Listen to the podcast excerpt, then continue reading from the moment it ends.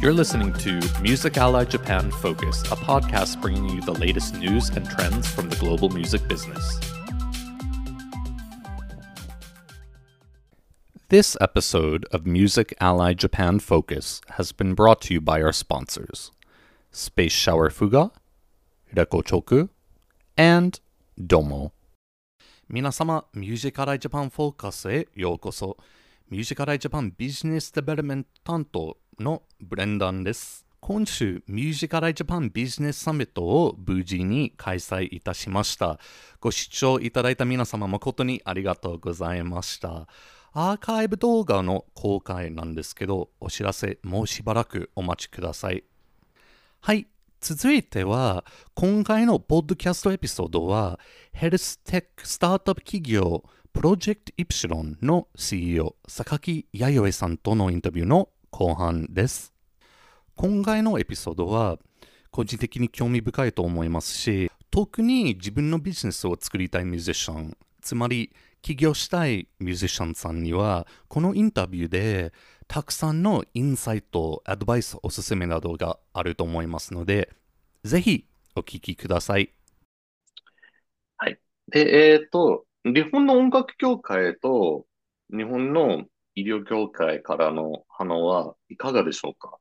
はい。えっと、音楽業界では、あの、いわゆる、こう、なんていうんですか、こう、すごく凝り固まって音楽業界というよりは広い意味での分野で、どちらかというと音楽教育っていう分野のところから興味をいただいてます。で、あの、いわゆるスタートアップなので、私たちが、あの、直にこう、売り出すという形ではなくて、あの、第三の会社に入っていただいて、そちらから私たちが出ていくっていう感じのビジネスモデルにしていますので、今のところ、その教育系の音楽に興味を持ってくださっている会社のところの一部と、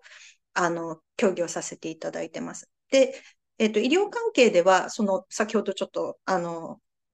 説明させていただいた知見ですとか、いわゆる認知症認知症の早期発見と、あとはそのメンタルヘルスにおいて、こう、うつとかの早期発見に使える可能性がとても高いので、そちらのいわゆる知見。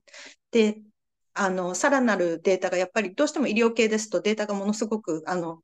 基準が厳しくなりますので、それを今積み重ねている状況です。ただ、あの、すごく ID はは面白いと言ってくださっている方が、あの、それこそリサーチャーの方ですとか、お医者様ですとか、製薬会社の方々がすごく面白いとは言ってくださってるので、で、たまたま今データがとてもいいものが取れてますので、これからあの交互期待で あの、to be continued っていう形です。えー、楽しみにしております、私は。ありがとうございます。で、えっと、榊さんはプロフェッショナルピアニストからテクノロジー会社の CEO になられた過程において、大変なことなどありましたか？はい、そうですね。やっぱりどうしても、あの、ピアノ教師としての、いわゆるこう、目視しているデータはかなりあったんですが、私、やっぱり科学者でないので、やっぱりどうしても信憑性に欠けるということで、あの、コラボしてくださる科学者の方をまず見つけるのが結構苦労しました。あとは、そうですね、日本だけじゃなくて、あの、世界的に同じこと言えると思うんですけど、やはりどうしても女性ということで、資金調達はかなり厳しいです。あの、私、横のつながりで同じ会社のチームの人がもう一つ会社やってるんですけれども、そちらの方は、まあもちろんエビデンスがしっかりあったというのもありますけれども、あの、やっぱり、こう、なんて言うんでしょう、お金を出していただけるところの確保はかなり壁があります。それはあの、私、ピアニストとしてだけじゃなくて、これは一般的に言えることだと思います。イプシロンの経営において、生かされているミュージシャンとしてのスキルなどはありますか？はい。えっ、ー、と、やはり、こう、音楽家として、こう、いろんな準備をしたり、練習をしたり、あの、教える準備をしたり、演奏したりっていうので、やっぱり時間のマネジメントにとても長けてると思うんですね。あの、別にこう、自画自賛ではなくて、こう、一般的に考えて、時間のマネジメント、あと、正直、精神的にはすごく強いと思います。あの、やっぱりいろんな苦境があったり、こう、ブレイクダウンを少し経験したりとか、あの、打たれ強いというのはすごくあると思います。あとは、フットワークの良さですね。あの、こう、すごい短期間でこれやってとか、ここに来てミーティングっていうのもあんまり抵抗なく動けるので、正直、あの、ミュージシャンとして活動していた時からの糧はとても大きいと思います。うん、ありがとうございます。あの、榊さんみたいな人、えっ、ー、と、起業したいミュージシャンに何かアドバイスおすすめありますか？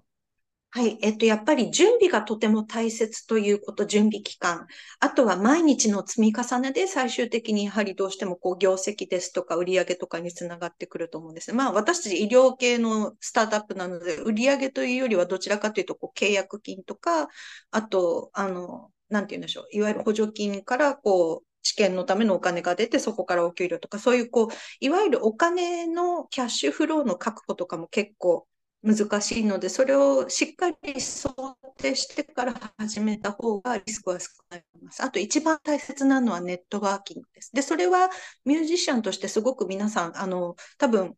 同感されると思うんですが、あの、ミュージシャンとしてのネットワーキングってすごくこう転用ができると思うんです。そのネットワーキングを広げるスキル、あとそれをこう次の展開にしていくっていう、こ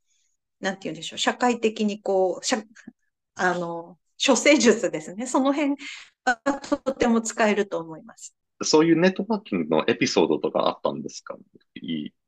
いい思い出とか、いい事例ありましたか？そうですね。私はとても人に恵まれてるって言っては、あの、ちょっとこう、なんて言うんでしょう、オポチュニスティックかもしれませんけれども、あの、どこでどういうふうに人に会うかって、本当一期一会でどういうふうにそれが展開して、あの、こう、計算高いとかそういうことではなくて、こう、一つ一つの、こう、人のつながりってすごく大切だと思うんですね。で、あの、思ってないところで急にそれが、こう、お互いに生かされたり、あの、なんて言うんでしょう。アドバンテージを取るっていうよりは、こう、お互いに一緒に育っていくっていう形で、あの、企業様ですとか、あとはクライアントの方ですとか、あと、それこそ研究をコラボしていただいている学者さんの方々ですとか、あの、思わぬところでつながっていくことってものすごくあるので、それはとても、あの、光栄に思ってますし、ありがたく思ってますし、あとそういう意味でのネットワークがすごく大切だと思います。うん、ありがとうございます。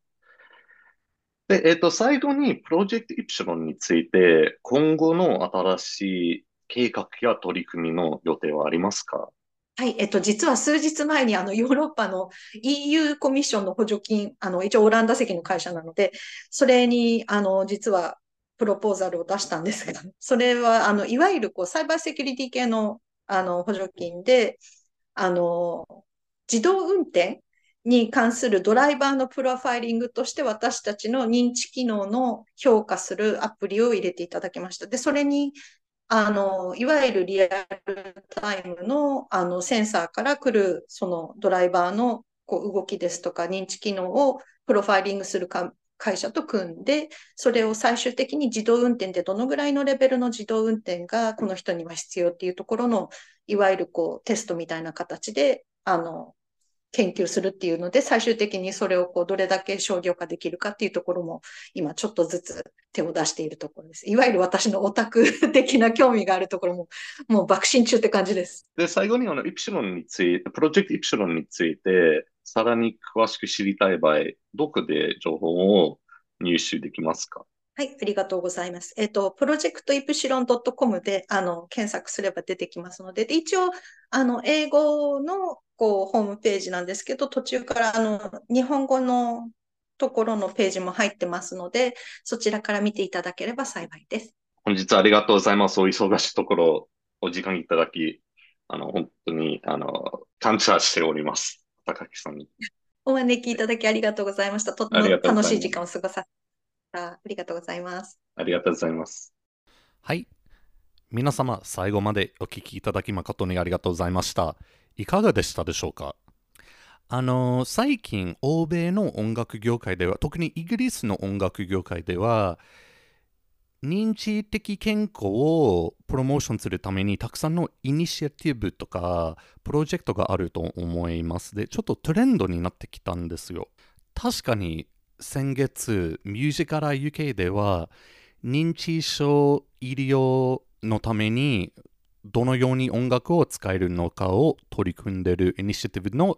2つについて記事がありましたね。その記事へのリンクはこのポッドキャストの説明文に入れておきますので、ご興味のある方ぜひお読みください。また、榊さん、本当にありがとうございました。楽しいお話でした。では、